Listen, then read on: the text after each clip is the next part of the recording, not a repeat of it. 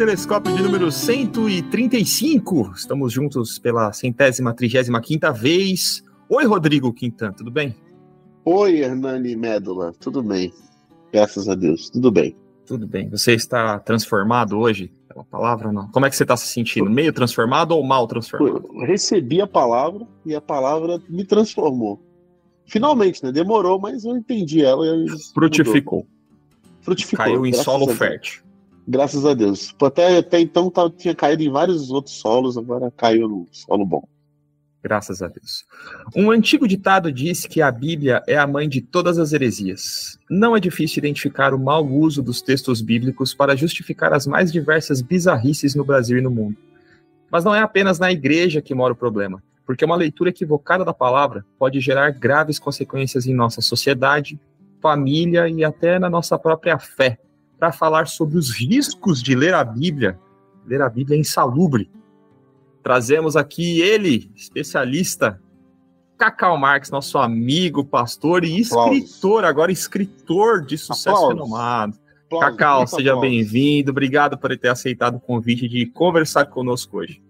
E aí, pessoal, legal estar aqui de novo com vocês. E estamos aí, né? É, especialista fica por sua conta aí, mas estamos juntos. Que é isso, que é isso, que é isso. Especialista e diplomado. Diplomado. diplomado. Jornalista, historiador. Cacau tem uma vasta experiência aí. Você tem, que não conhece tem. o Cacau, toma vergonha na sua cara. Não, se e... você conhece o Cacau, você não sei nem o que você tá fazendo aqui. Ah, você não conhece o Cacau, conhece a gente, você tá muito mal de amizade, né? É. Você conhece a gente, não conhece o Cacau, você começou pelo lado errado no Cacau que ainda constará no Guinness como participante do maior participante podcast do mundo, assim, com mais Nossa, aparições. mais aparições. Mais aparições. Se contar, se contar, com certeza vai estar lá. O Cacau, o Cacau tá lançando o livro dele, Palavras que Transformam, pela Mundo Cristão. Beijo, Mundo Cristão. Parabéns pelo lançamento, Cacau, primeiro.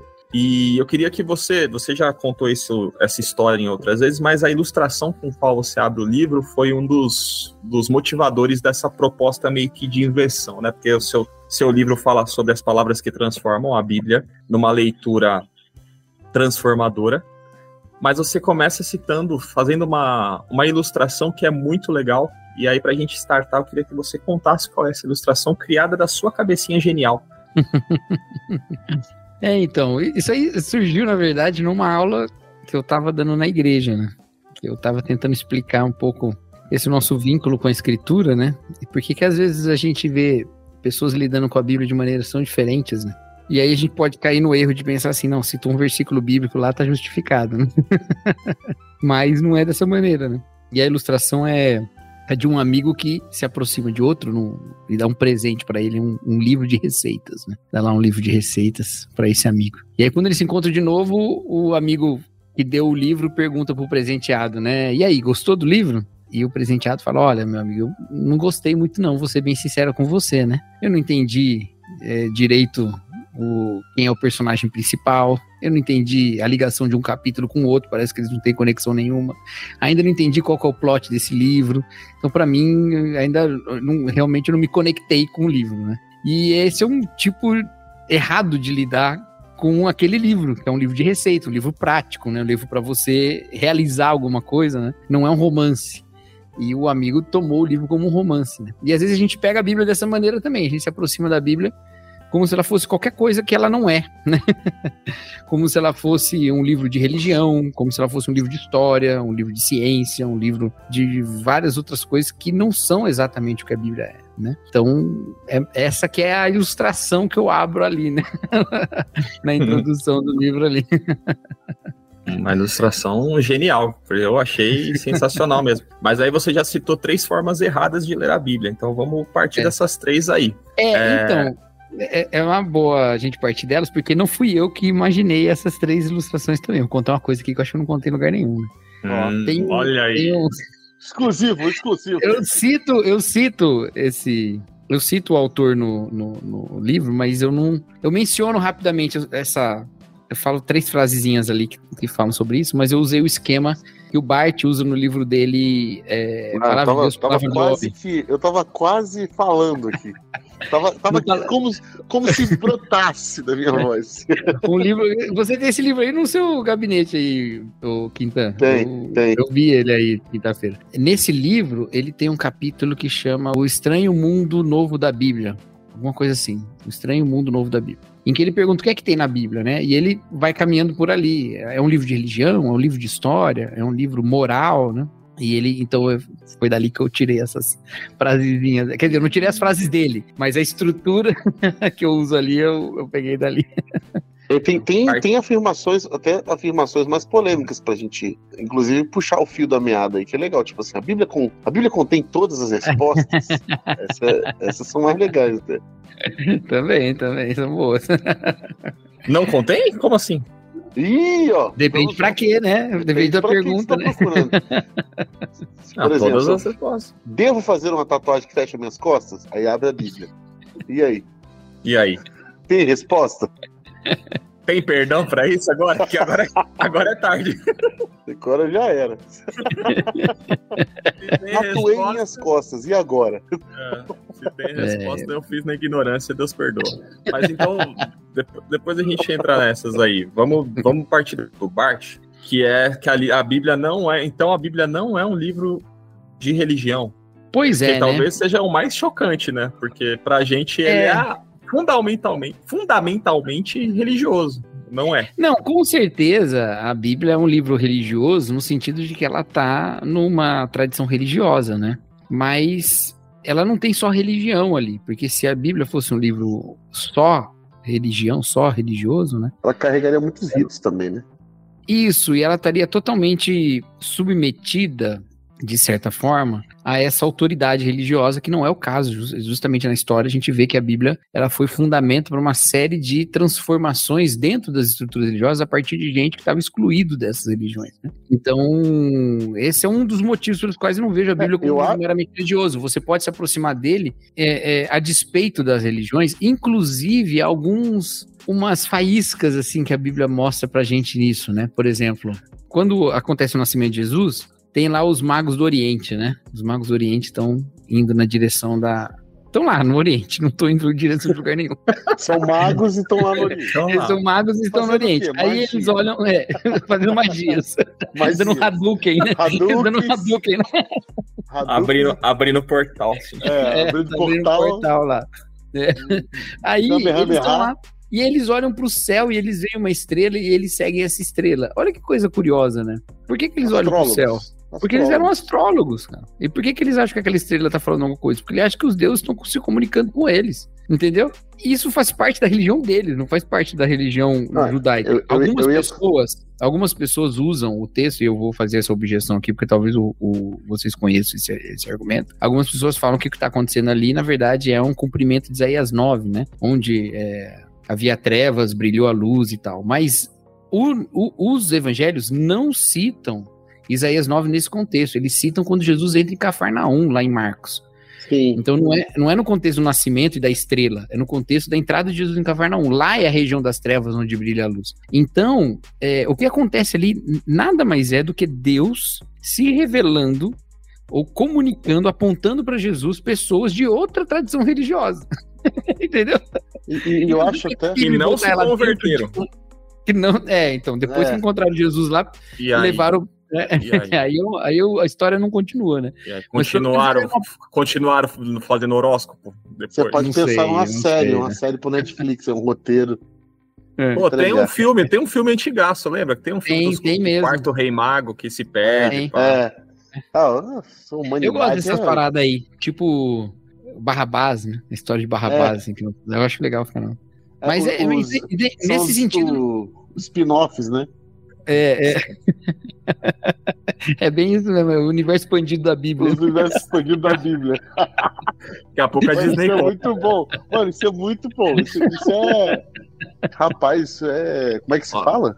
Temos uma ideia um... de um. Mas tem é, registrado. É, Se a Disney comprar, a gente precisa pelo menos 0,1% dos royalties.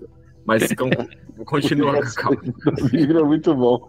Ó, da última, a última vez que eu vi aqui, a gente tinha eh, se proposto a fazer o horóscopo crente, né? Nossa. Já era uma ideia de ganhar uma grana. Caramba. Aí, oh, mas, o, o Cacau, estamos trabalhando que... a editora Mundo Cristão aí, se tiver interesse. A gente... Horóscopo Cristão. Agora, Cacau, eu tava, eu tava falando aqui, eu tava, você estava falando agora da Bíblia por não ser um livro religioso. Eu acho até que se ele fosse religioso, se fosse a Bíblia fosse um livro religioso, eu acho até que a gente teria muito menos problema, assim, de, de com essas questões de hermenêutica e tudo mais, porque ele seria é. muito mais direto. Né? Ele, é, ele fecharia muito mais algumas questões. Mas por ele não ser, justamente por ele não ser um livro religioso, que tem essa proposta muito mais ampla de você. É. E, e, de você acabar tendo que ter essas divergências pelo caminho. Por quê? Porque ele não se propõe a ser um livro religioso. Então as pessoas ficam puxando cada um pro seu lado, né? para poder transformar, é. Dar a doutrina da sua religião aí dentro da, da Bíblia. Mas como é que é, eu. Quando você pega, por exemplo, o Cântico dos Cânticos, né? e hoje esse capítulo ali? achei, achei assaz interessante. Você, você é, já, que que já pregou, ali, né? você já é. pregou no Cântico dos Cânticos, Cacau? Já, algumas vezes. Algumas vezes. É? Prego muito em casamento, não, em Cânticos. Que eu falar, né? não vale casamento. Mas já preguei na igreja também. Já que preguei na igreja. Vou só um desafio aí. Dando desafio, o próximo velório você tem que pregar em, com o Cântico dos Cânticos. Ah, dá, dá pra fazer. Ah, é fácil, fácil. É fácil. O amor é, é mais fácil, forte, não. é forte como a morte, isso, né? Eu falo assim, que falar. morreu, mas o amor continua. Né? Não, mas é. tem que ser aquele texto, o seio da minha amada é como a gazela recém. Não, aí você tem que dar o texto. Não, aí não, aí, aí ferrou. Tá não, tá igual... o, cara morre, o cara morre no naufrágio, você vai lá, muitas águas não podem afogar o amor. É, eu ia falar isso agora. As muitas águas não podem apagar. Mas como é que eu identifico se a minha leitura da Bíblia ela está enviesada por essa, por essa, por esse preconceito de, de, de livro religioso? Porque Boa eu não consigo pergunta. identificar. Como é que eu identifico eu... o meu erro? É, aí o lance que é, que é a, a proposta que eu acho que é a melhor é entender o que a Bíblia está nos falando nos termos dela, inclusive nas perguntas, né? Então, pegando aquilo lá que, que vocês colocaram aí, a Bíblia tem resposta para todas as perguntas. A Bíblia tem respostas para as perguntas que ela tem, né? Ela oferece perguntas e respostas. As perguntas que a Bíblia oferece são perguntas sobre tudo, sobre nós, sobre o mundo, e para essas perguntas ela tem respostas. Então, se a gente vai para a Bíblia com as nossas perguntas, nós vamos é, encontrar exatamente o que a gente está procurando. Se você for procurar lá religião, você vai achar. Se você for procurar é, moral, você vai achar. Se você for procurar política, você vai achar, né? Agora, se você quer ouvir o que é que a Bíblia tem para falar nos termos dela, isso vai ser uma coisa bastante transformadora, inclusive transformadora na nossa é, maneira de, de perceber o que é mais importante, né? Então, isso exige uma, uma certa humildade, né? Acho que em primeiro lugar, né? Você se aproximar da escritura pensando assim, ó, aqui eu estou lidando com uma, uma palavra que não é daqui, não é de mim. Não, não sou eu que estou impondo esse texto um sentido, mas é Deus que está falando comigo. Inclusive, é da onde eu parto ali no livro, né? Eu, eu acho bonito que as tradições cristãs, em geral, entendem que a Bíblia tem uma fonte em Deus, né? E o grande problema é que às vezes a gente lê a Bíblia ignorando essa fonte. a Bíblia não é a mensagem de Deus, mas ela é Deus mesmo, sabe? então a gente não se relaciona com o autor, não se relaciona com essa fonte primária da Bíblia. A gente simplesmente acha que qualquer lidar ali com texto já é lidar com uma coisa sagrada em si, sabe? E eu acho que tomar aquele texto como um convite para um relacionamento profundo com uma pessoa que vive, se relaciona conosco, está diante de nós, está se estendendo, estendendo sua mão para nos alcançar, é, eu acho que é mais poderoso e mais surpreendente, inclusive, né? Então, eu acho que é uma maneira da gente caminhar para esse sentido. Eu, eu tenho falado muito sobre espiritualidade, sabe? E, e um diferencial da espiritualidade cristã, não em relação a todas as formas de espiritualidade, mas em relação a algumas bem comuns do nosso tempo, é que ela é explicitamente é, é, é relacional, né? Uhum. No sentido que quando a gente fala de se relacionar com o transcendente, a gente não está falando com o transcendente como uma região da existência, como um aspecto da vida. A gente está falando do transcendente como uma pessoa, como Deus transcendente, né?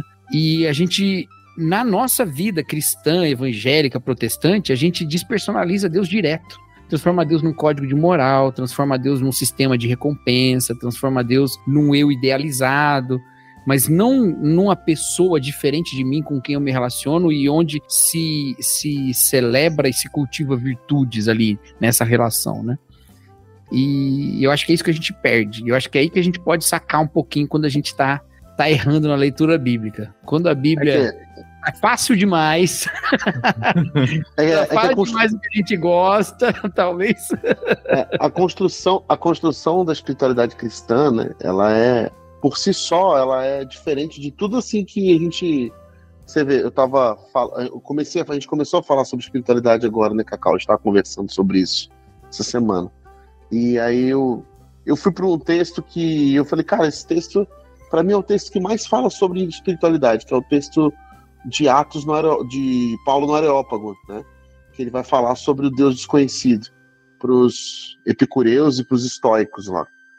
E aí, quando ele, ele usa da filosofia grega para poder falar sobre o Deus cristão, isso eu acho muito louco, porque, tipo assim, ele tá usando de uma.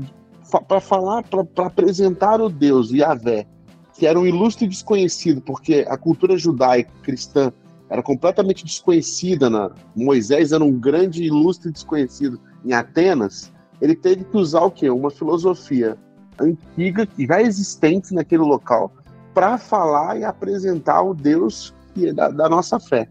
E aí o que ele faz? Ele, faz, ele fala sobre um Deus que eles não conhecem, o Deus desconhecido, que eles colocam lá, ó.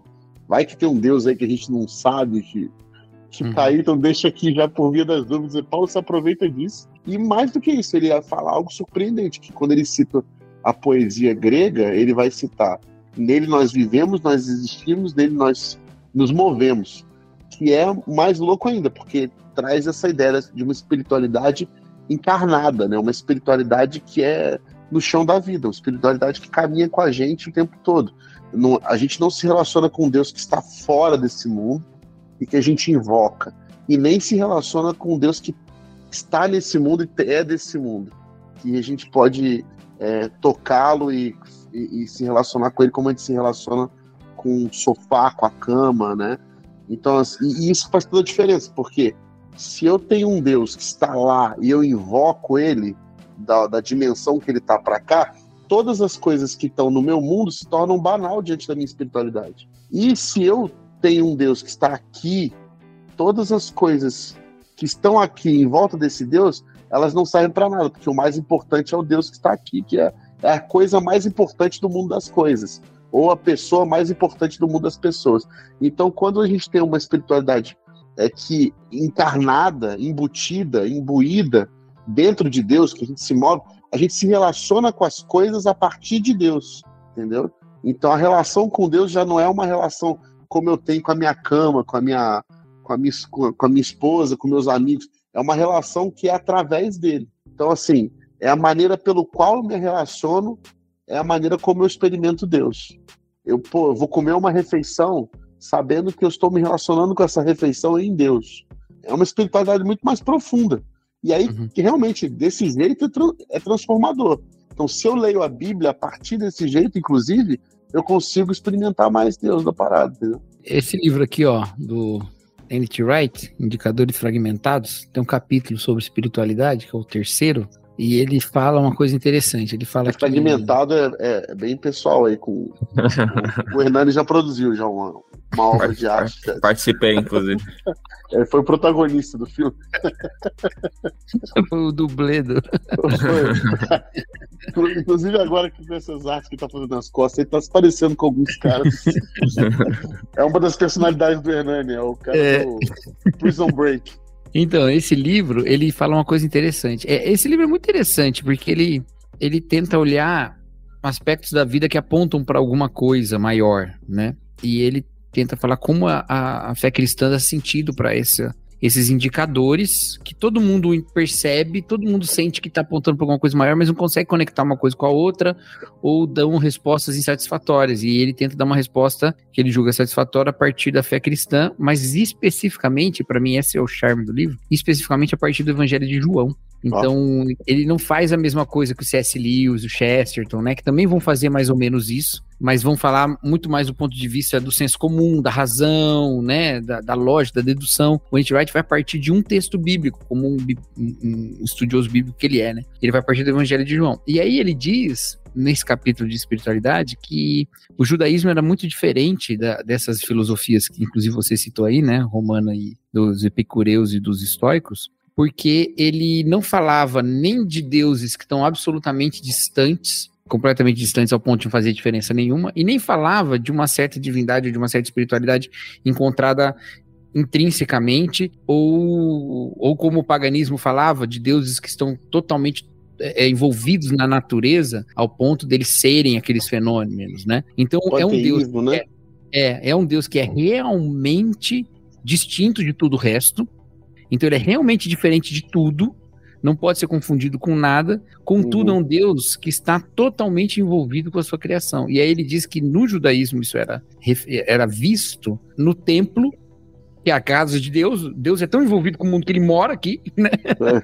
E a, a, lei, que é a, a, maneira, e aí ele usa o Salmo 19, né, em que é, diz, olha, tá vendo esse Deus que criou todas as coisas, todas as coisas seguem a lei dele? Pois é, ele deu uma lei pra gente seguir também, né? Então, a sabedoria de Deus... Você citar o, o Salmo do que Uh, os trados dos seus pés são aqui como cama, tá? como, é, porque também tem, tem, essa coisa é, de habitar é, aqui embaixo, né? É, mas aí, qual que é a questão então? Então ele diz assim, olha, é um Deus totalmente diferente, mas que está aqui, que intervém. E aí ele diz que então Jesus em João, quando ele vem tabernaculiza, né?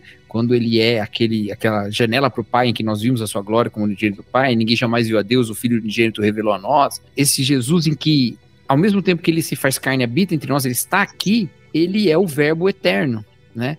Então, tudo isso que o templo e a Torá apontavam de certa maneira, em Jesus você encontra de maneira plena, profunda, é Deus mesmo ali. E aí Jesus vem em João e fala assim: ó, mulher samaritana, o negócio não é adorar no templo adorar no, no, no, monte, não. O negócio é adorar em espírito e verdade. Eu vou te fazer uma fonte de água viva. Entendeu? É chegar para Nicodemos e falar assim: Ô Nicodemos, você tem que nascer de novo. É outra vida, é completamente diferente, né? E ele vai falar para os discípulos: olha, vocês são ramos de uma videira. Eu é que dou vida para vocês. Vocês, sem mim, vocês não podem fazer nada. Então, essas, essas falas de Jesus, de vida, de transformação, de uma realidade em que o céu está presente em nós, em que Deus está presente em nós. E isso depois vai ficar ainda mais claro quando João tem a visão lá no Apocalipse, né, da, da, da cidade celestial, né? Então, olha que coisa doida, né? A gente está falando bem disso que você falou, Rodrigo, né? De um Deus que está aqui no chão da vida, ao mesmo tempo ele é distinto de todas as outras coisas, ele não é uhum. nada de né? Então, é. por isso que tem que apontar para um Deus desconhecido, porque você fala, se eu apontar para qualquer coisa aqui. é, porque ele acaba. Porque a gente, a, gente não, a gente até aprende meio que como se ele fosse, né? A melhor coisa do mundo das coisas, ou a melhor pessoa do mundo das pessoas. A gente aprende desse jeito porque há em nós essa, essa influência pagã, né? De, de, essa dificuldade até, né? É, é dificuldade. Tanto é que a gente se relaciona com Deus como? Ele faz parte da nossa agenda. Ah, eu me hum. relaciono com a, o trabalho, com a escola, com a faculdade, com a minha esposa, e no fim do dia ou no início do dia eu faço um devocional para me relacionar com Deus. Então, tipo assim, hum. eu, eu, me relaciono com várias dessas coisas e Deus, né? É. Mas a, a, a, o, a ideia da espiritualidade cristã é o quê? Eu me relaciono com tudo a partir de Deus. Isso. Né? Com, eu estou imerso em Deus. Nele eu, eu, nele eu me movo, nele eu existo, nele eu vivo. Então é. eu me relaciono com a escola, com o trabalho, com a Bíblia, com a casa, com a faculdade, em Deus. Tudo isso em uhum. Deus. É diferente, né? então, né? É outra perspectiva. É porque no final das contas, nós somos formados pelas nossas relações, entendeu? Nós somos formados. A maneira como a gente reage às coisas tem a ver com a forma como a gente lidou com pessoas na nossa vida, com figuras, com autoridades, com relacionamentos entre irmãos e é, nossa, nós não temos uma, uma, nós não somos formados numa mera individualidade, né? Uhum. Esse meio populoso que a gente vive, ele vai formando em nós, né? E aí quando a gente olha para a escritura, o que, que a gente encontra na escritura? A história, que é a nossa história. E crer é justamente isso, é tomar a história da escritura como sendo nossa história. Então o que me define agora não é meramente as carências que a criação que eu tive no meu lar me, me proporcionaram. Mas é a história do meu relacionamento com Deus que se dá dentro dessa história do Evangelho, ou como extensão dessa história do Evangelho, em que Deus me ama, me perdoa, me aceita, me recebe. Então veja, esse Deus ele não é um Deus um personagem de um livro, não é o Harry Potter. Uhum.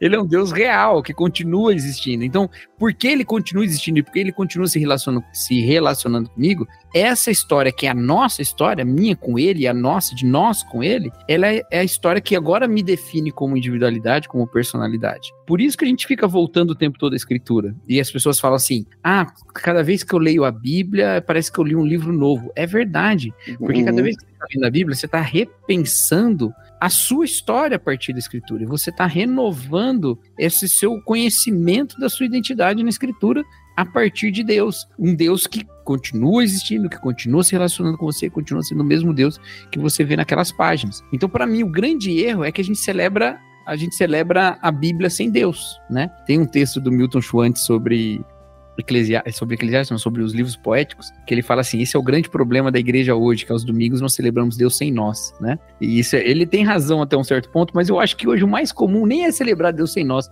é celebrar a fé Deus sem Deus. Deus. Deus sem Deus. Deus. É isso que eu ia falar, eu ia falar isso.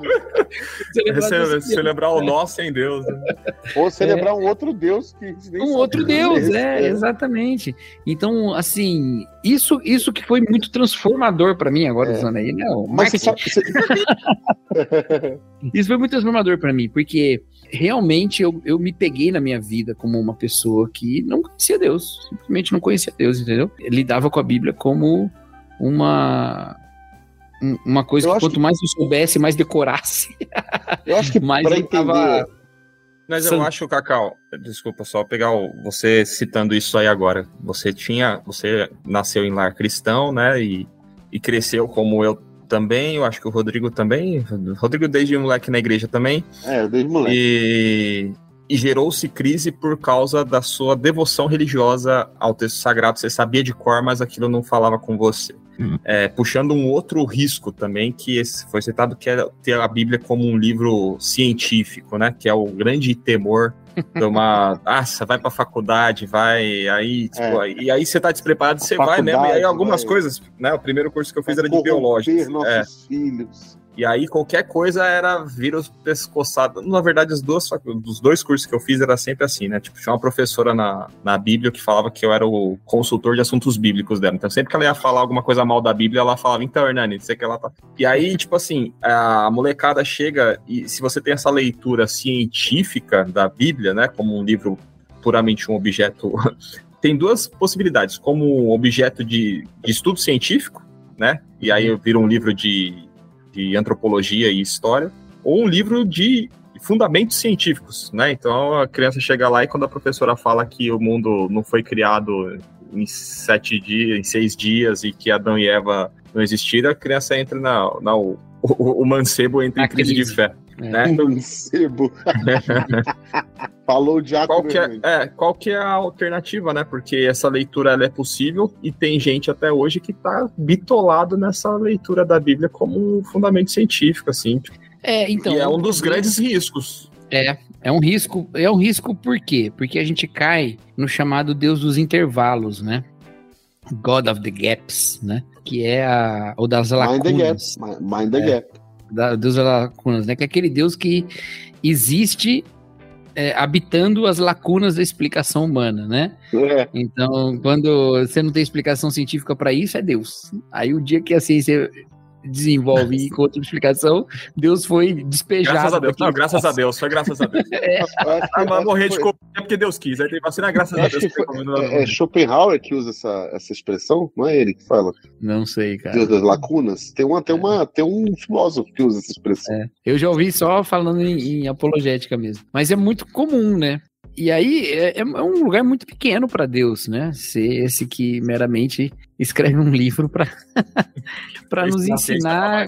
É, e assim, é, é, perder essa perspectiva originária. E olha, eu sou muito cético das conclusões da pesquisa, da pesquisa histórica, né? Eu sou formado em história, da pesquisa história, histórica sobre o mundo antigo, né? Porque é uma, uma carência muito grande de documentos, né? E de, é. de fontes históricas. Perdemos então, muito ao longo da história, né? Isso, é, e assim, é muito difícil. Você às vezes tem lá um, uma informação a respeito de um período e a próxima é de 20 anos depois, né? Então, né? então é. assim, fora, quantos detalhes fora, se perdem, quantas questões se perdem, né? Mas aí. que... De, o mando de campo de quem tá com a pena, né? Quem tá com a pena é que, é que dita a regra, também. né?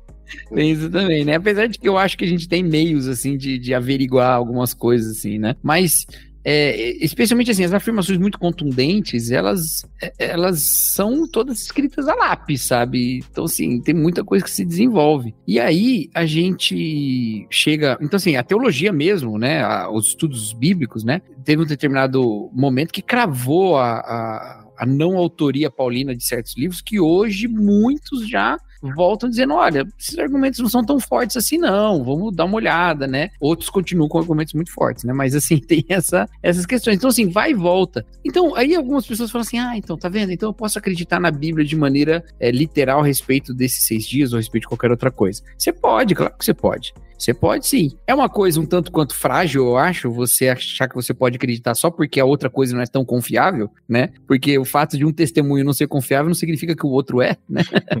Mas o mais importante nisso é que com isso você está perdendo exatamente o que é que a Bíblia está querendo dizer. Entendeu? Porque Gênesis não foi escrito para te ensinar como é que se faz um planeta. Ele não tem essa intenção, Poxa. né? Ele... Poxa vida, hein? Caramba. Olha aí. Inclusive, desconstruindo nós perdemos, aí. É, nós perdemos perspectivas teológicas profundas e riquíssimas ali, né? É, quando a gente só acha que nossa abordagem de Gênesis capítulo 1 e capítulo 2 tem que ser sempre apologética, né? Então tem perspectivas muito ricas ali, e inclusive é parte dos meus capítulos preferidos da Bíblia, né? A minha parte preferida da Bíblia é Gênesis de 1 a 11. Eu amo esse, esse pedacinho. E... Um pedaço de tradição oral pura. Um grande historiador, isso é maravilhoso. É, porque assim. A maior controvérsia. Não, não, não é nem a questão da controvérsia. Tem, tem duas coisas que eu gosto muito. Uma é essa, inclusive, que você está falando, porque assim, Moisés, se você acreditar na, Moisés, na autoria mosaica do Pentateuco, né, que é uma possibilidade, dentre outras, né, com certeza Moisés não viveu nessa época, então certamente chegou a ele por tradição oral mesmo. É óbvio, é óbvio, é claro. Mas, a, além disso, e não é isso que é o mais encantador, é que ali tem os fundamentos de uma visão de mundo que é riquíssima, que é maravilhosa, que, que nos dá tanto subsídio para a gente enxergar a vida de uma maneira tão bela, sabe? Uhum. a partir desse relacionamento com Deus, que não criou o mundo porque ele não tinha opção, que não criou o mundo porque ele estava em conflito com outro Deus, que não criou os seres humanos porque ele precisava de escravo para servir ele, mas criou, que criou tudo por graça e amor. E aí você fala, cara, tem coisa mais poderosa do que imaginar a existência toda como fruto do amor do Deus Todo-Poderoso. Isso é afirmar que a última instância do universo tem um decreto de amor de Deus. Cara, eu não conheço nenhum pensamento mais poderoso, mais transformador do que esse. Mas para isso, você precisa encarar a Bíblia colocando o agente desse amor nela, entendeu? E não ignorando o fato de que ele é o agente do amor. Senão não tem relação. Se não tem o outro do amor, não tem relação. Então, uhum. é isso que, que, que, me preocupa. Não é nem que me incomoda, porque não me incomoda mesmo, me preocupa. Nessa, nesse, é, porque assim, fala incomoda, parece que eu tô chateado com alguém. Né? Essa galera, não. É, é, não, me preocupa no sentido assim, de que eu acho que tem muito mais beleza, tem muito mais poder, tem muito mais mudança na vida do que simplesmente olhar para essas coisas como textos inertes, sabe? Os autores para te indicar sobre criação. É, não, manda, manda, manda. Mas, mas e, e, assim, aí o que, que aconteceu na minha vida, né? Que eu falei do, do meu testemunho. O que aconteceu é que apesar de eu ser sempre um, um, crentinho que gosta de igreja, sempre gostei de igreja, gosto até hoje, né? Sempre mesmo, velho. Isso é uma coisa que eu gostava de igreja e gosto até hoje. Eu nem sempre gostava pelos motivos certos, tudo bem? Mas, especialmente, eu fui aprendendo a, a tirar da, da, da vivência da igreja as algumas afirmações sobre mim mesmo, né? Algumas afirmações assim sobre o meu valor, né? E chegou num momento que eu falei assim, peraí, mas e Deus nessa história? Onde é que ele tá, né? Quando, cadê Deus nessa história toda, né? E aí a gente. Eu tive uma crise assim, eu já tava no seminário, cara, olha que coisa, né? Já estava no seminário. E aí eu me voltei para Deus, né, sem saber se ele ouvia, se ele existia, ou se ele, né? Orei e falei assim: olha, eu quero te conhecer, não quero conhecer só sobre você, não, né? E ali começou uma recuperação foi muito muito valiosa para minha vida e mas isso me marcou muito, né? Hoje eu olho para trás assim e eu vejo que uma das minhas grandes preocupações é essa, né? Diferenciar quando eu tô lidando com Deus e quando eu tô lidando só com a religião, né? quando eu tô de fato num envolvimento com Deus, é, inclusive exatamente no chão da vida, como o Rodrigo colocou, né? Ou quando eu tô simplesmente reproduzindo aí uma tradição, alguma coisa do tipo que de alguma maneira me pareceu melhor naquele momento, sabe? Então, em vários, eu, eu olho assim, várias preocupações minhas, em várias falas minhas, várias pregações, séries e coisas assim, sempre tem esse negocinho aqui, ó, Deus, Deus mesmo, né? Deus tá lá, não esquece de Deus não, sabe? Isso, isso é muito do, desse cacuete religioso que a gente tem, né, também. Porque você vê, Jesus, eu tava lendo isso esses dias, cara, que eu achei interessante, uma coisa bem simples, óbvia, mas passa batido. Jesus tinha uma religião já, ele não queria fundar uma nova, né? tipo isso, né? A intenção de Deus nunca foi, tipo assim, vou trazer uma religião para vocês aqui, uma, uma nova, uma nova, novo jeito de vocês entenderem o cosmos, o universo. Vou trazer para vocês assim, eu vou, eu vou ensinar vocês a viver, entendeu? É, vou mostrar Porque como é que... ele já tinha inventado uma religião. Agora, até isso aí é curioso, até isso, isso aí até é. bate no nosso ponto lá do comecinho. Olha Deus tem parte aí dessa, tem culpa nesse cartório aí. É, mas, é, mas olha que, olha que a religião só. de Jesus é a religião que Deus inventou. É. Olha só, olha só que, que interessante isso. Quando a gente olha os fundamentos da religião hebraica lá na Torá, a gente percebe que Deus não inventou nada ali, né? Olha aí, mano. Já existia sacrifício. Toma nota, toma nota. Nas outras religiões. Já existia já, tempo. A, na, Ur de Caldeus, Ur de Caldeus é. É, cara. Era já total existia. sacrifício pra todo lado. É, já meu Kizedek. Já tinha é, mas, Não, não. Já existia, sabe o quê? Já existia templos móveis Entendeu? Nem o tabernáculo Deus inventou. Tipo assim, ah, é um jeito de lidar com um povo que é nômade. Não, na Arábia já tinha povos nômades é. que tinham templos móveis, barracas, tabernáculos, sabe? Coisas semelhantes à Arca da Aliança, regras, ah. a, a circuncisão, circuncisão já existia. Deus não inventou nada disso. Mas por que que Deus então dá uma religião toda assim? Não, essa é a religião que vem de mim, se ele tá usando um monte de coisa dos outros, dos outros povos, né? A questão e é assim que eu interpreto, é que Deus escolhe se revelar em linguagem religiosa. Ele hum. poderia ter se revelado de outra maneira. Se ele fosse revelar hoje para nós aqui pela primeira vez, talvez ele fosse escolher contar a história da criação de um jeito um pouquinho diferente, né? Com algumas algumas afirmações aí sobre a origem dos fótons ou coisa do tipo, né? é, ele escolheu pegar elementos ali. Eu, eu sempre brinco que é assim que Deus chegou e falou assim: ó, ó vocês não sabem quem eu sou. eu sou grande demais pra vocês entenderem, mas sabe isso aí que vocês chamam de Deus? Vocês chamam aí esse Baal de Deus, vocês chamam esse. Eu esse... sou o mal deles. então, eu sou tipo isso aí. É, você tem de mais perto pra entender que eu sou isso aí. É, Só que é, é o seguinte. Eu sou único, eu fiz tudo, eu não briguei com ninguém para fazer tudo, porque tinha essa ideia do, da, da, religião mesopotâmica, né? Eu não briguei é. pra fazer tudo, eu fiz tudo que eu quis. e não me compara com nada, não faz imagem de mim com nada, porque você não vai conseguir. então deixa, é. né? Então é tipo, entendeu? Ele, ele se apropria de algumas coisas que simbolicamente falam de coisas muito sagradas para aquele povo, em termos assim, do seu conhecimento ali do entorno, ele fala, beleza, então eu vou usar esses elementos para apontar para uma realidade. Então, quando Jesus vem e a, e a, gente vê Jesus cumprindo tudo isso, o que, que significa que Jesus cumpriu tudo isso? Cara, que o que antes era símbolo e de certa forma até meio imperfeito, porque Deus estava usando coisas que os homens inventaram, né? Agora encontrou a coisa em si, que é Jesus, entendeu? Jesus é a coisa em si. Não faz sentido quando eu chego num destino continuar procurando placa que aponte para aquele destino. É, exato. Não, se, eu, se, você... se, eu, me encontro, o tempo todo eu tenho que me perguntar onde é que eu tô mesmo, onde é que tem uma placa aqui dizendo onde é, é que eu tô. Não, eu já tô, entendeu? É isso, Jesus é esse destino dessa religião toda. Então, assim, até Deus ter inventado uma religião, que é de fato verdade, ele inventou, mas ele inventou não totalmente original. Ele pegou, até porque. Tem assim, copyright. É, eu, acho, eu, eu, eu, concordo muito contigo, Cacau, até porque, assim, no início da criação, você, te, você tem lá o, só alguns personagens nessa narrativa conhecem Deus de tete a tete. Depois uhum. que vai passando as gerações, Deus já não tá mais, porque depois do pecado, Deus é. já não tem mais aquela coisa de tomar café da tarde com a galera. Então, o pessoal já nem sabe direito quem ele é. talvez quem sabia, talvez não, com certeza quem sabia mesmo que ele era, assim, de trocar ideia, era Adão e Eva. É. Depois, né, na narrativa bíblica, né? Depois esse negócio foi ficando distante, a gente pensou, como é que eu vou me apresentar pra essa galera pra eles entenderem como é que era o, negócio? Porque esse povo aí já não me conhece mais. Né? E depois resetou tudo, deu um Ctrl Alt Del lá para poder. né? Aí piorou. Então, vamos o, reboot do, o reboot do universo Marvel, né? É, exato. Mas e, e, até isso aí é, é, é, doido, porque assim, essa. Essa maneira que você falou, né, dele, dele se revelar, então como é que eu vou fazer esse povo saber quem eu sou? A religião, ela é uma linguagem, uhum. né?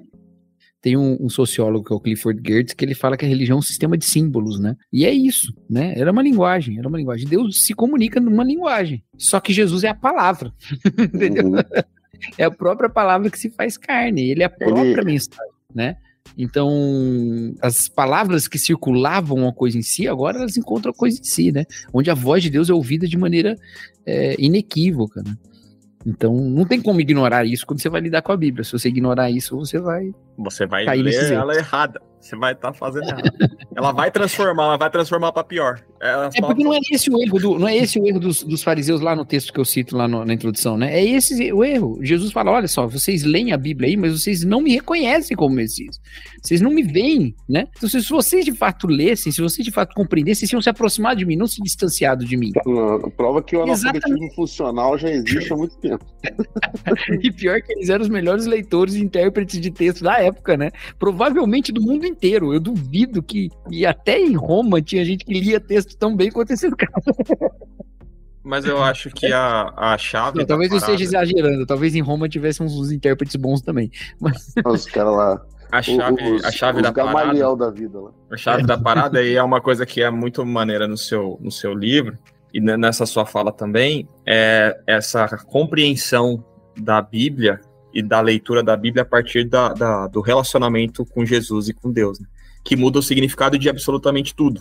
E eu acho que é uma das dificuldades da leitura bíblica é a falta ou a dificuldade que, que gera de entender a Bíblia como uma obra completa, não como seus fragmentos, né? Falando dos fragmentos. É. Então, quando você pinça ou corta ou recorta ou faz uma leitura sem considerar tudo, o todo, né? Se você lê o Gênesis sem considerar o Apocalipse, se você lê o, o Levíticos sem considerar João, uhum. você tem uma leitura incompleta, né? Incompleta na, a um passo de ser herética, ou de ser errática, ou de ser problemática. Uhum. E isso é legal do livro e do, da, dessa sua fala do, do, Jesus como chave hermenêutica, né? Para usar o, o jargão. né? O jargão, né? O jargão, é. É. Mas é que eu acho que faz toda a diferença, porque é um livro difícil de você compreender na sua totalidade, né? Tanto que todo uhum. mundo estuda a vida inteira e você não vai compreender, ter a compreensão, a compreensão absoluta. É.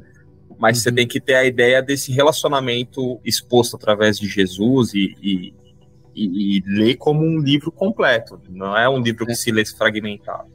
É, a, a, natureza da Bíblia em termos literários, assim, ela é acima de tudo narrativa, né? Você tem outras coisas acontecendo ali, você tem textos normativos, epístolas, poemas e tal, mas num, numa sequência inteira, e eu nem, por sequência eu nem tô falando da ordem canônica, assim, né? Um livro depois do outro, mas toda essa mensagem, ela, ela fecha-se numa história, uma história que tem começo, meio e fim, né? É uma história um tanto quanto fragmentada também no sentido de que os livros são de natureza e até de propósitos diferentes entre si, mas que eles compartilham esse, esse substrato que conecta uma história de fato, né? uma história de fato mesmo, que é fechada, inclusive, né? Ela é fechada. Então, tem essas duas coisas que são importantes. É importante eu lidar com os textos no seu contexto, né? O texto, digo assim, o livro inteiro, né? Seu contexto, o seu propósito, nas suas preocupações imediatas, justamente para entender qual é a história inteira da sua conexão com todos os outros. Desculpa. E não forçar conexões que não são feitas, né? Então, e isso eu acho lindo na Bíblia, sabia, gente? Porque a Bíblia, ela tem uma coisa que ela foi reunida, né? Você tem um, uma, um tipo de cânon no Antigo Testamento, né? Uma coleção de livros mais ou menos que todo mundo reconhecia no Antigo Testamento no final da, desse período antes de Cristo, né? Depois o Novo Testamento rapidamente também foi se formando ali o livro do, a coleção de livros que as pessoas reconheciam, mas internamente a Bíblia lida com padrões de interpretação, né? Então, assim, não é todo livro que tem isso. Em que um texto interpreta o outro texto que veio antes, e com isso ele te ensina um pouco a ler o texto também, né? Porque você não aprende só o que o texto diz, você aprende também como que aquele autor é, lia o texto para você também. Você, né? você várias então, vezes isso... fala, ai, Jesus quis dizer isso quando disse. É, isso é rico demais, cara. Isso é rico demais. Você olhar assim e falar assim, puxa, como os apóstolos estavam lendo o Antigo Testamento aqui, olha que coisa legal. Ou então, um, um texto para mim que é o texto mais incrível nisso, né? Que é o Salmo 110, né? O Salmo 110, ele é aquele que fala lá, tu és é, sacerdote para sempre da ordem de Melquisedeque, né? Então, esse é um absurdo. Esse, esse texto é um absurdo. Ele é doideiro, esse texto é, é maluco. Doideiro demais. Primeiro que ele é um texto que ele é o texto mais citado, mencionado, é o salmo mais citado, mencionado no Novo Testamento. É, do Antigo Testamento. Ele é mencionado por Jesus, pelo apóstolo Paulo, ou, ou diretamente ou indiretamente, quando fala assim, assentou-se à direita do Pai, né, tem a ver com esse Salmo 110. Mas ele também está interpretando a história de Melquisedeque de Gênesis. Então, Sim. ele está fazendo uma leitura de Gênesis. E é o mestre, é, é o mestre dos magos, né? Melquisedeque é, é o mestre dos magos é, deles. Ele, ele, aparece e vai embora. Ninguém sabe. É, ele, só serviu pra, ele só serviu para Jesus carqueirar os fariseus lá, no, lá na frente. Foi dar um zap aí, na cabeça dos. Não, aí Jesus faz essa leitura diante dos fariseus. Paulo menciona ele em Efésios de uma maneira um pouco indireta, mas menciona. Mas em Hebreus. Hebreus é o mais brabo. Ele vai ser citado e, e, o, e o texto de Gênesis também. Um do lado do outro, né? Uhum. E o autor de Hebreus vai aplicar isso tudo a Jesus. Então, olha que coisa, né? Você vai aprendendo essas tradições de leitura e todas elas conectando em Jesus Cristo, né? E a gente vai aprendendo a ler a Bíblia dessa maneira também. Por isso que eu falo que às vezes a gente vem com um monte de coisas extra-bíblicas para cima da Bíblia e ela mesma te ensinando: olha, tem um jeito de ler aqui, senta aqui que você vai aprender, entendeu? Uhum. Então é, é, é, por aí. Eu acho, eu acho isso muito, muito empolgante e, e, e muito poderoso mesmo, assim, sabe? Da gente realmente encontrar ali subsídios para uma, uma o, que foi, o que foi que deu a sua virada, o seu plot twist da sua crise? Cara, eu fiz essa oração. Logo depois que eu fiz essa oração, eu tive um, uma memória que eu não lembrava. Eu, eu tava, sei lá, eu tava oculta também. assim, é de um, de um evento muito importante na minha vida. Essa na, memória. Deep Cacau, Deep Cacau. É, essa memória ela foi o início da minha recuperação, sabe? Porque eu me lembrei daquilo e falei, opa, peraí, mas eu tenho essa história aqui na minha vida, né? Eu tenho esse encontro com Deus aqui, né? Mas foi logo em seguida, cara, eu orei assim, quando eu me levantei já. E aí eu fui ainda lutando com algumas dúvidas, mas tem muita coisa que me ajudou nesse tempo, assim, conversar com pessoas que acolheram as minhas crises de maneira branda e ainda que elas não sabiam responder muitas das minhas dúvidas, mas só o fato delas estarem brandas, isso já me ajudou bastante, né?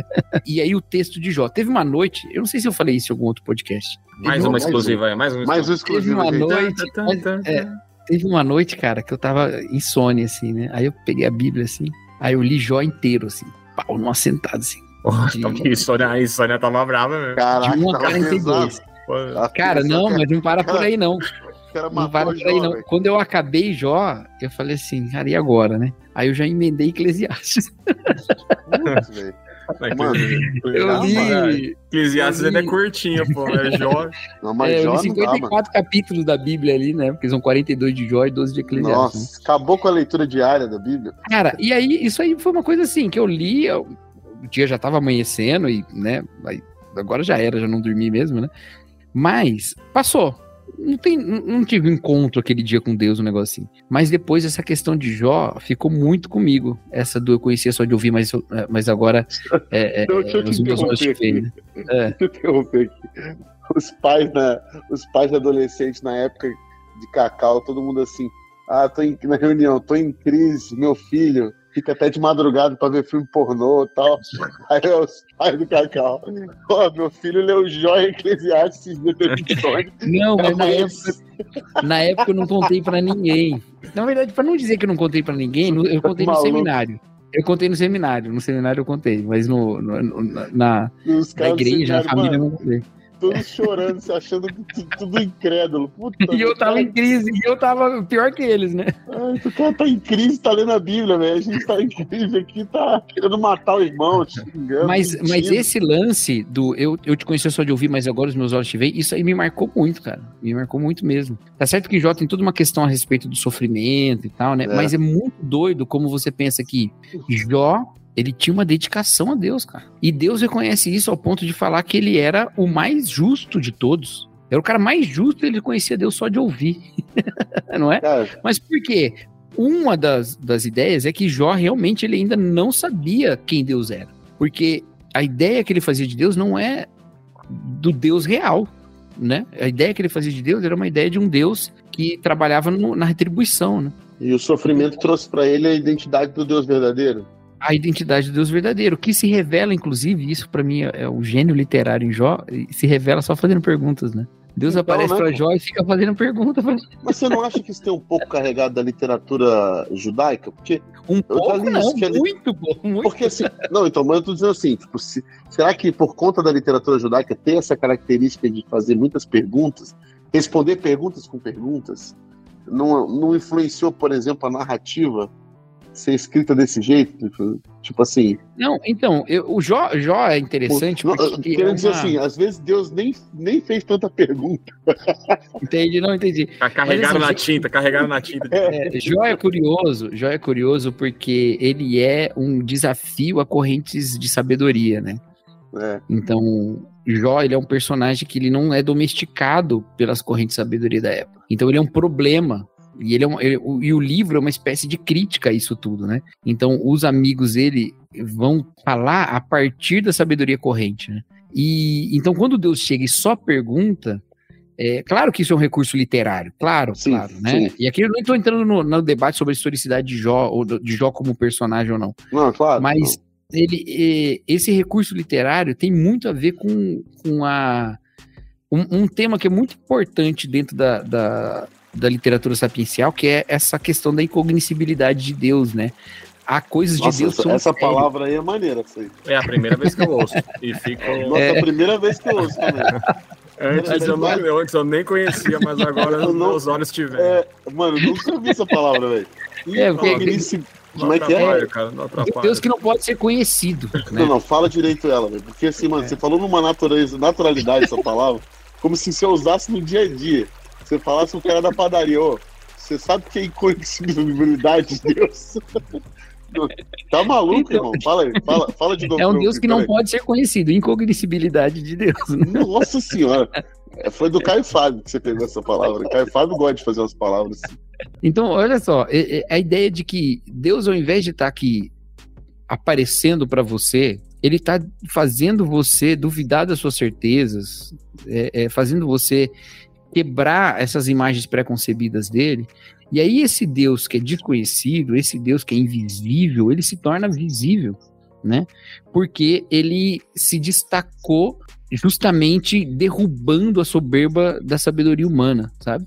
Ele derrubou as certezas da sabedoria humana. E aí ele aparece e Jó vai falar: meus olhos te veem, mas quando é que, que Jó viu Deus? Né? ele viu Deus porque agora fez sentido. Agora ele, ele descobriu algo de Deus que ele não, não tinha entendido. Ô, Cacau, por né? que, que você acha que. Já que você é um cara fã de Jó, por que, uhum. que você acha que o sofrimento é o lugar mais propício para isso acontecer na relação humana? Eu não, eu não sei Deus. se é o sofrimento, eu acho que é o descontrole.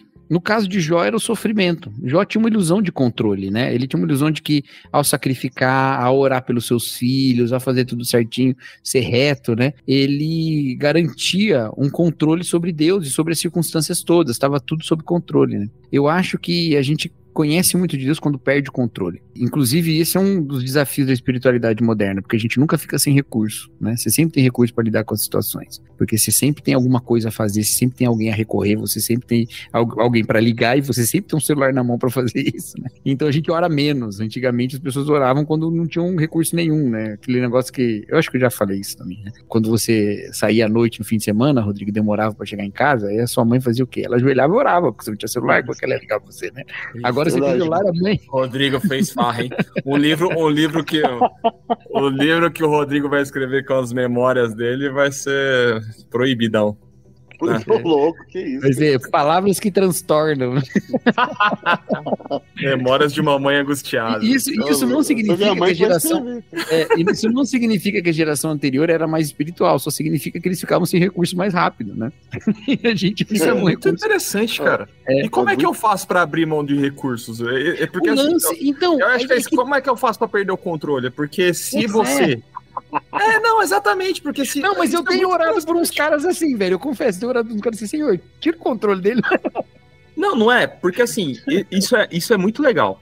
Porque, óbvio, ninguém quer ser o Jorge oração se, se perigosa. de verde e amarelo, se ferrar inacreditavelmente. Mas, por exemplo, no, no, seu exercício ou no seu testemunho, chegou um momento em que você ajoelhou e, sinceramente, chorou numa uhum. situação uhum. em que você já não tinha mais controle. Perfeito, você, né? assim, né? eu quero crer. Me ajuda uhum. porque eu não tenho mais controle. Eu preciso que você é. faça a sua parte, porque a minha parte eu nem sei mais como fazer. Como é praticamente essa fala. Como é que a gente eu, faz? Eu quero te conhecer. Você quer ser conhecido, então você dá um jeito. Oh, dá um jeito, é, dá seus pulos. Como é que a gente faz? Porque eu, eu achei muito interessante essa, essa sua conclusão, assim. Porque não é o sofrimento, né? É, uhum. é justamente a falta de controle, mas a gente é tentado a estar no controle o é. tempo todo. Então, uhum. o lance que eu acho é que a gente toma Deus como recurso ainda. Entendeu?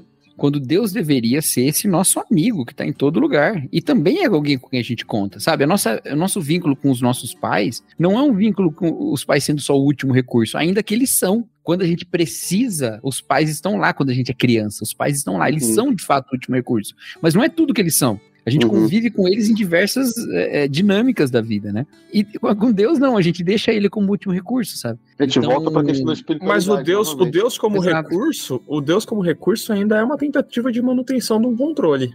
Perfeito, é, exatamente. Por é isso que ele não pode ser. É isso por isso que não pode ser. Por isso que a gente precisa da vida devocional, né? Assim, agora sendo bem prático, né? Porque a, a vida devocional, ela realmente é um, é um encarar da nossa dependência, sabe? E, e aí, a gente não é muito confrontado com a nossa limitação, sabe? A gente não é muito confrontado com a nossa limitação. A gente precisa ser um pouco mais confrontado com ela. Eu acho que se a gente levasse a sério mesmo a, as exigências da escritura, a gente perceberia a necessidade do Salvador que nós precisamos, né?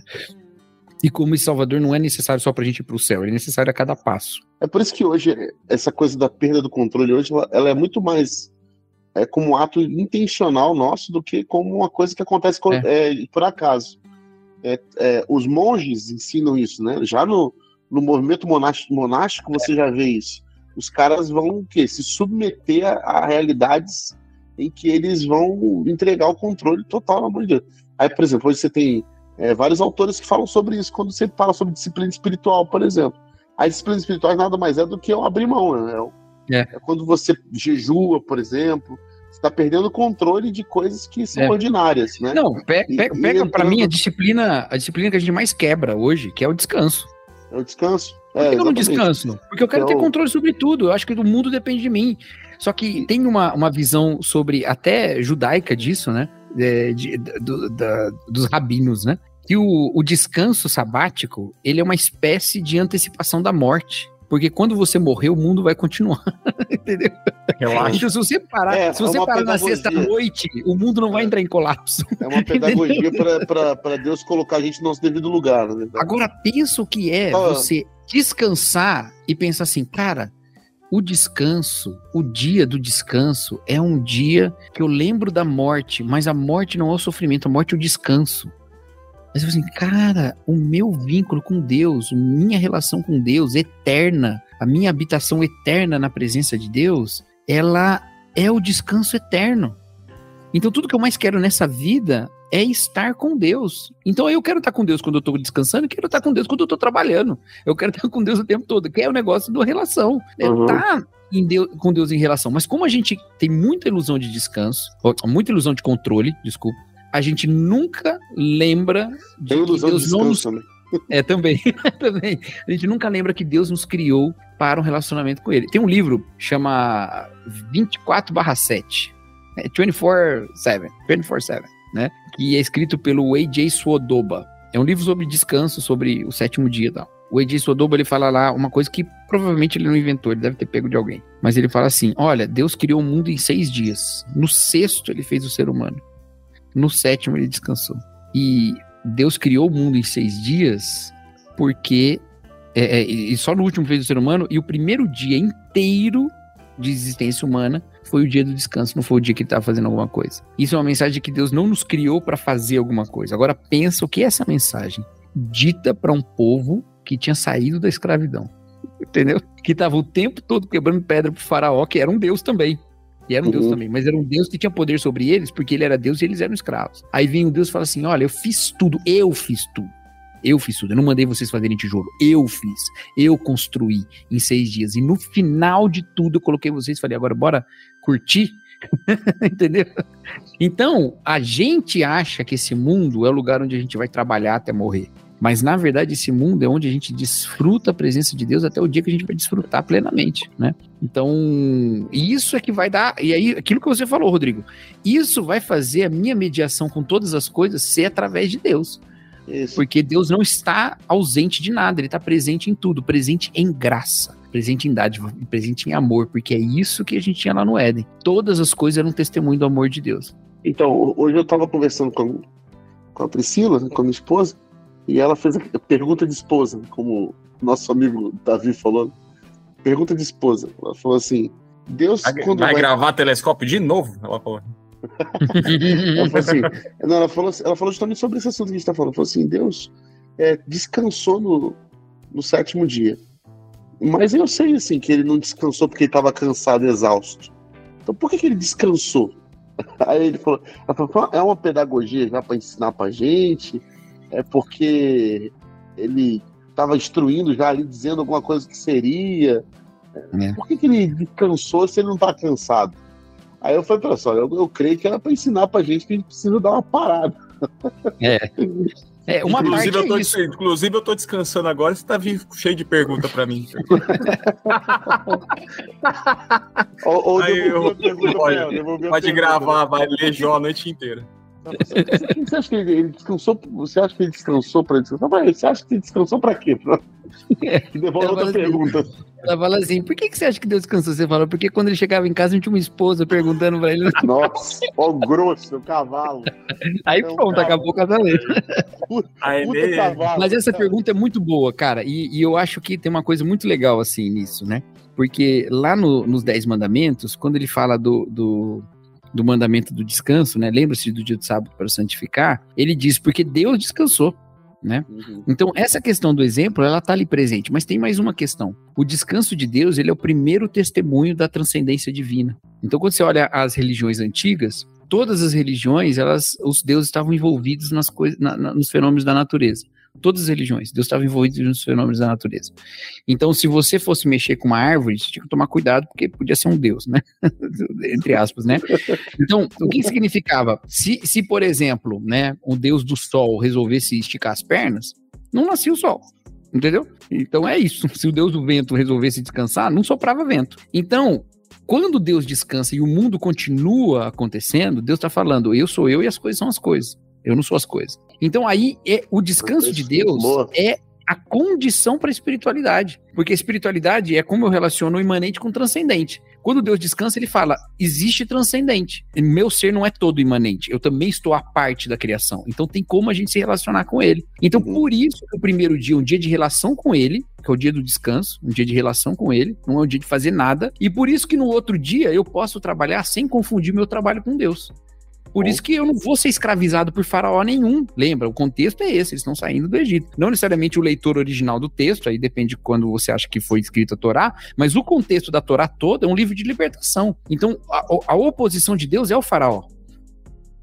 Então, você está comunicando para as pessoas assim: você não viveu para ser dominado por nenhuma divindade. Você vive para ter um relacionamento com esse Deus de amor. E nesse relacionamento você vai lidar com todas as coisas, mas você não vai ser escravizado por nenhuma delas. Então é um texto de liberdade. É um texto de liberdade desde o início, né? E foi exatamente isso que eu respondi para ela. ela tá até agora admirada com a sua.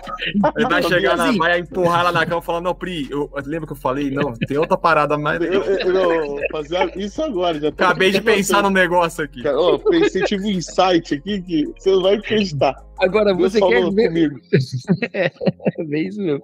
Mas isso aí é, é doido, né? Porque assim, o que, que acontece quando você não descansa? Você tá incapacitado de se relacionar com esse Deus, cara. Entendeu? Se tem alguma demanda que te exige todo o seu ser, acabou. Você não tem como, como experimentar o Deus da liberdade, entendeu? Aí que tem um problema. E aí eu prometi para mim mesmo que eu nunca ia falar sobre esse assunto sem tocar nesse ponto. O que acontece quando você tem pessoas que não podem descansar, não é? O que acontece quando você tem precarização do trabalho, por exemplo, que impede que a pessoa vá na igreja no domingo, porque ela tem que fazer 12 horas de Uber, velho. Porque se ela não fizer, ela não vai pagar as contas de casa. E aí? E aí que a gente precisa entender que fome, que necessidade, que dificuldade, isso também é faraó escravizando. E para esses faraós, Deus também proclama liberdade. E aí nós que podemos descansar, devemos assumir a posição de prover descanso. Só que a gente não vai até aí, né? a gente não vai até aí. A gente vê a precarização do trabalho, a gente bate palma. A gente acha que direito trabalhista, na verdade, é, é coisa de vagabundo.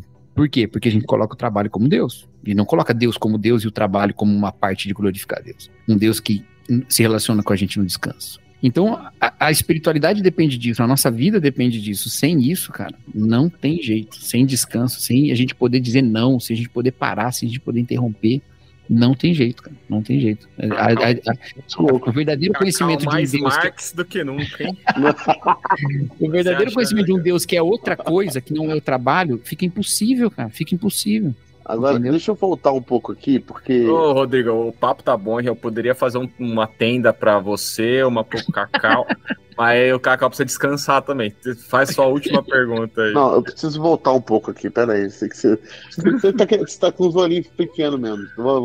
Eu? vai na Naja. O Hernani. Não, o Hernani.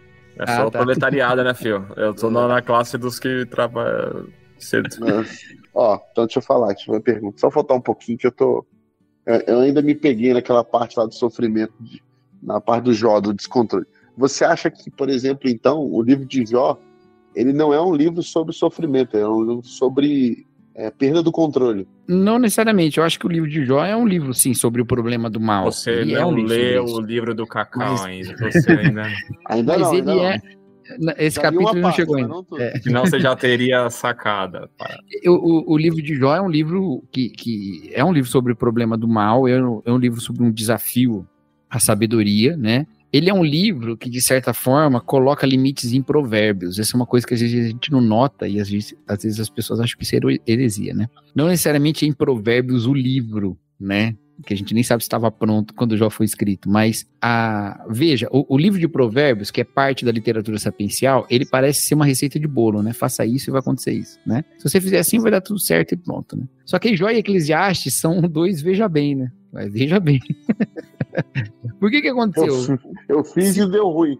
É. Porque se você acha que vai dar tudo certo, se é você é uma... agir de momento. É o, é o Salomão rasguei, fragmentado, Salomão fragmentado. Não, isso é uma coisa legal de, de, dessa relação, né? Porque o, o que Provérbios fala, ele não pode ser absoluto. A maneira absoluta das frases tem a ver com a natureza do texto, né? O texto é um texto de ditos populares que são baseados na no senso comum, obviamente revelado por Deus e tudo, né? ele está coletando que Deus queria que tivesse, mas ele é, é, natural a gente falar dessa maneira, né? De maneira absoluta. E é dito de maneira absoluta. Ainda assim, provérbios guardam espaço para Deus, né? Quando fala assim, o coração do homem faz plano, mas é Deus que dá a resposta final e tal, né? Então, assim, tem um imponderável ali, né? Com o tempo, o que, que foi acontecendo na sabedoria hebraica? Eles, ao invés de pensar assim, se eu fizer isso vai dar certo, ele pensa assim, isso deu errado porque você não fez o certo, entendeu? Então, ao invés de pensar, vou agir da maneira correta para as coisas terem mais chance de irem bem, começaram a fazer o caminho inverso. As coisas foram mal por causa de alguma coisa que você fez. Não é isso que acontece lá com os amigos de Jó e Jó, né? Eles vão fazer exatamente esse tipo de diálogo com ele. Então, Jó vai voltar e vai falar assim, peraí, mas calma, a vida é cheia de, de questões empoderáveis, né? E Eclesiastes vai fazer o caminho parecido também com outras nuances. Então, é sobre um desafio à sabedoria. corrente e uma contribuição para o movimento de sabedoria, uma, uma, uma nova, uma abordagem sobre o problema do sofrimento. Com certeza é. Mas em última instância, ele é uma, um, um texto sobre como encontrar Deus. Ou melhor, como Deus continua sendo encontrado num mundo cheio de, de dor e sofrimento, né? Então, no final, a questão não é resolver o problema filosófico de Jó. O problema, a questão é encontrar Deus, né? A questão é ver Deus nisso tudo, né? E eu realmente acho que o problema de Jó é uma crise existencial, sabe? Se a gente pode dizer assim. Mas esse né? objetivo não fica meio fué quando no final fala, e aí Jó conseguiu sete vezes mais? Então, eu já, eu já tive essa, esse questionamento também, né? É, por um lado, assim, a resposta fraca que eu dava era ali. É, é, foi hollywoodiano é, tipo, final, foi hollywoodiano. É, não era assim. É, não, não, ia, não ia casar bem, né? Faltar essa parte, né? Não ia ficar legal dentro é do estilo, né? É o casamento no final da novela, tem que ter um. É, tem que ter um. Foi hollywoodiano. É, alguma coisa para cima, né? Mas o na verdade. que escreveu a história de Jó foi, foi passar um tempo em Hollywood e resolveu. Tinha acabado a história e falei, vou dar uma melhorada, peraí. É. O editor, o editor chamou e falou: tá é. muito down isso aqui, meu. Dá uns. É. é o final do Blade Runner, né? Vocês sabem essa história? Né?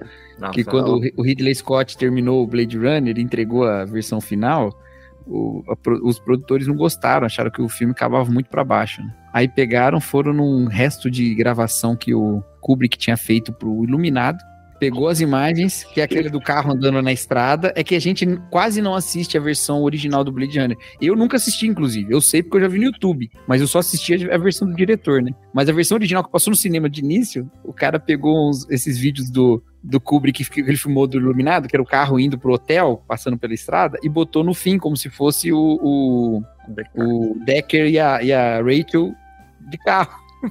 Ô, louco. Ô, louco, mano. Você não fica, pra ficar um fim pra cima, tá ligado? Mas voltando a joga, não Os caras chegando no hotel que ia morrer, tá ligado? Não, não, não, eles não chegam, é só a viagem. Não, eu sei, pô, mas tô dizendo, o cara pegou é. de, um, de, um, de, um, de um filme pesadaço. É. Mas aí o que, que, que rola, né, com o Jó? Eu acho que esse final, ele tem a ver com. Uma resposta simples seria, mas foi o que aconteceu, acabou né? Mas ele é agridoce, ele não é perfeito, né? Alguém já destacou que você pode dar 10 filhos depois de perder 10, que você não, não foi suprido na falta. Não são os mesmos 10 filhos, não voltaram os filhos que, que você tinha perdido, né? Então, essa dor e essas marcas, todas elas continuam, né? De alguma maneira. O que acontece ali é que Deus reafirma o seu caráter de sustentar aquela família, né? reafirma o seu caráter bondoso, porque isso também é parte da revelação de Deus. Talvez ali no livro ficasse um Deus sádico se não entrasse essa parte, né? Mas inclusive ele multiplica já, né? multi, é. multiplica a fortuna inclusive do Jó também. É. Exatamente, oh, exatamente. Faz me rir ali aumentou, ele faz me gargalhar. Ali. mas é, mas é um problema mesmo. Até estudiosos de Jó às vezes identificam que ali tem uma mudança de porque ali tem uma mudança mesmo, né? De um texto poético para um texto em prosa, inclusive. Então, talvez ele fosse um outro manuscrito e tal. Só que a gente não tem evidência textual disso, tá? A gente meteram, tem só... meteram um Ctrl C, Ctrl V de outra parada lá e. Botaram o iluminado segue, no final segue, lá. E... Segue, vai. Mas poderíamos ficar aqui N horas, mas queria agradecer. Cacau precisa descansar também né? Se encontrar com Deus, não vá ler Jó hoje à noite, Cacau. Pode descansar. não, hoje eu vou dormir. Amanhã eu vou viajar, cara. Eu tenho que estar. Cara, obrigado, obrigado pela sua participação, obrigado pela sua instrumentalidade, obrigado pelo seu livro, que está sendo muito maneiro de ler. E a última pergunta é assim: você quase me convenceu de que ler Deuteronômio é maneiro, mas não tem capítulo de números vai ter mais pra frente ou eu desisto de números mesmo? Cara, eu poderia ter escrito um capítulo sobre números, cara. Deveria, porque isso aí é, é. utilidade pública. É mesmo, ia, é. Ser, ser quebrar um tabu de milênios aí. Cara, mas números até que tem bastante história, assim. Né? Ah, né? Levítico tem menos, né? Ah, até que menos. tem, não convenceu ninguém. Não. Mas número tem muita coisa legal. Eu gosto muito daquela passagem de números que, que tem, que tem Moisés Não, verdade mesmo. Ah, você que Moisés fica bolado é, que. Que Moisés fica bolado e ele fala para Deus assim: Você não Deus, gosta de mim? Pô, Rodrigão, quantas vezes a gente já não se sentiu assim, cara? Dirigindo a é igreja assim, volta para Deus e fala: Ô Deus, você não gosta de mim? Você é boa essa parte, mano. Tanto é, que eu, tanto é que você citou, eu lembro, é a única. Mas tu vai salvar Não, não, não, tem mais uma. Tem mais uma que... com uma não. passagem boa. Não, tem mais uma que eu, que eu uso direto, inclusive, eu cito direto para falar de hermenêutica, que é a, a da, das filhas de Zelofeade, né? Ah, sim, Esse texto é muito, é muito bom. Mas eu achava é. que ele era o nome isso aí, né? Não, não, não, não, é números. É, é números? É. Nossa, é muito boa essa parte. Porque essa é. parte aí que as meninas falam, Oh, e aí, a gente vai ficar sem. sem Qual é, que é, Moisés? E aí? Qual é que é? Aí, Moisés, então, pera aí só um instantinho. Pra fazer um adendo, fazer um. É, oh Deus, esquecemos um detalhe aqui. Aí, Deus, é verdade, esquecemos mesmo. Põe aí. É muito bom, cara. É muito, mano. Esse, essa, texto. esse texto aí, cara, ele pra mim, ele é libertador, assim, cara, sabe? É. É, Porque é, é muito maneiro, é... é... muito maneiro você ver esse, esse diálogo de Moisés. já tem, então já tem a sugestão pro volume 2, é a segunda edição, revista, é uma, revista aí, ampliada. Aí, Cristão. Aí, mundo, é, mundo vamos lançar uma versão ampliada, uma segunda revista edição ampliada. ampliada aí, cara, mas sabe o que eu acho interessante desse texto, cara? É que, mano, é muito simples, né? Tipo, a menina chega e fala assim, as meninas, né? Ó, oh, eu sei que você tá fazendo aí a lei. Gente... tá tudo muito bom, tá tudo muito bem. Com todo o respeito à vossa eminência. Mas assim, a gente acha que vai dar ruim, porque a gente vai ficar sem terra. Morreu geral os homens. Entendeu? Aí, mano, Moisés, Moisés não fala lá, mas não, beleza, peraí só um instantinho. é, eu gosto muito, porque eu, eu realmente acho que isso nos ensina a importância da pluralidade dos intérpretes, né? Da diversidade dos Sim. intérpretes. Por que, que Moisés nunca viu isso? Porque ele não é mulher, pô. Exato. Aí as mulheres viram e falaram, oh, cara, tá faltando contemplar a gente aqui. E, e, eu acho muito doido pensar que Deus não só deixou essa parte para elas participarem, como também o Cacá é deixou... é crente, cara, o Cacá é muito crente. Eu já ia falar outra coisa. É. Vai, manda, manda, não, como ele também deixou na Bíblia a história da correção. Não é? Olha aí. Olha não podia simplesmente fazer edição sim. e lançar lá já, entendeu? Tá tudo ali, cara. Mas é dessa ali. parte se omite, pelo amor de Deus.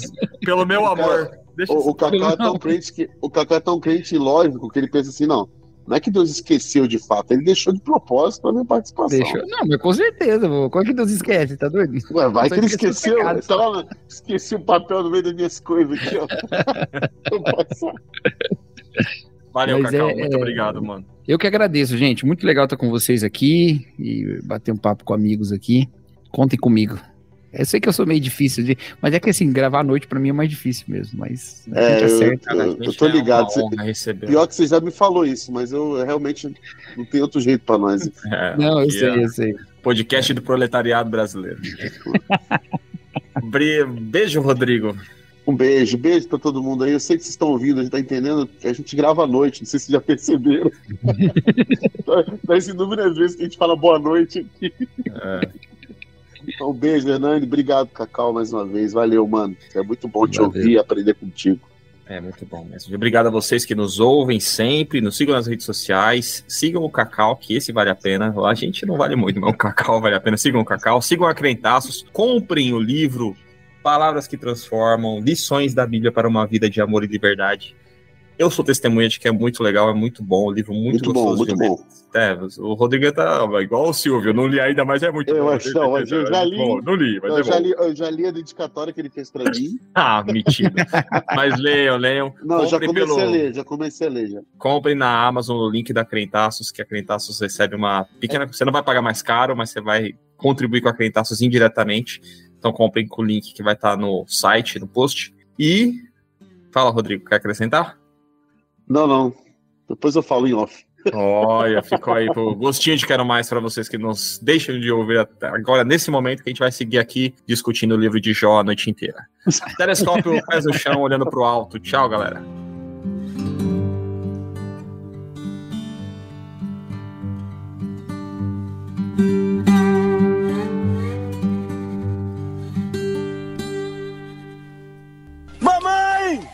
É Deus, mamãe!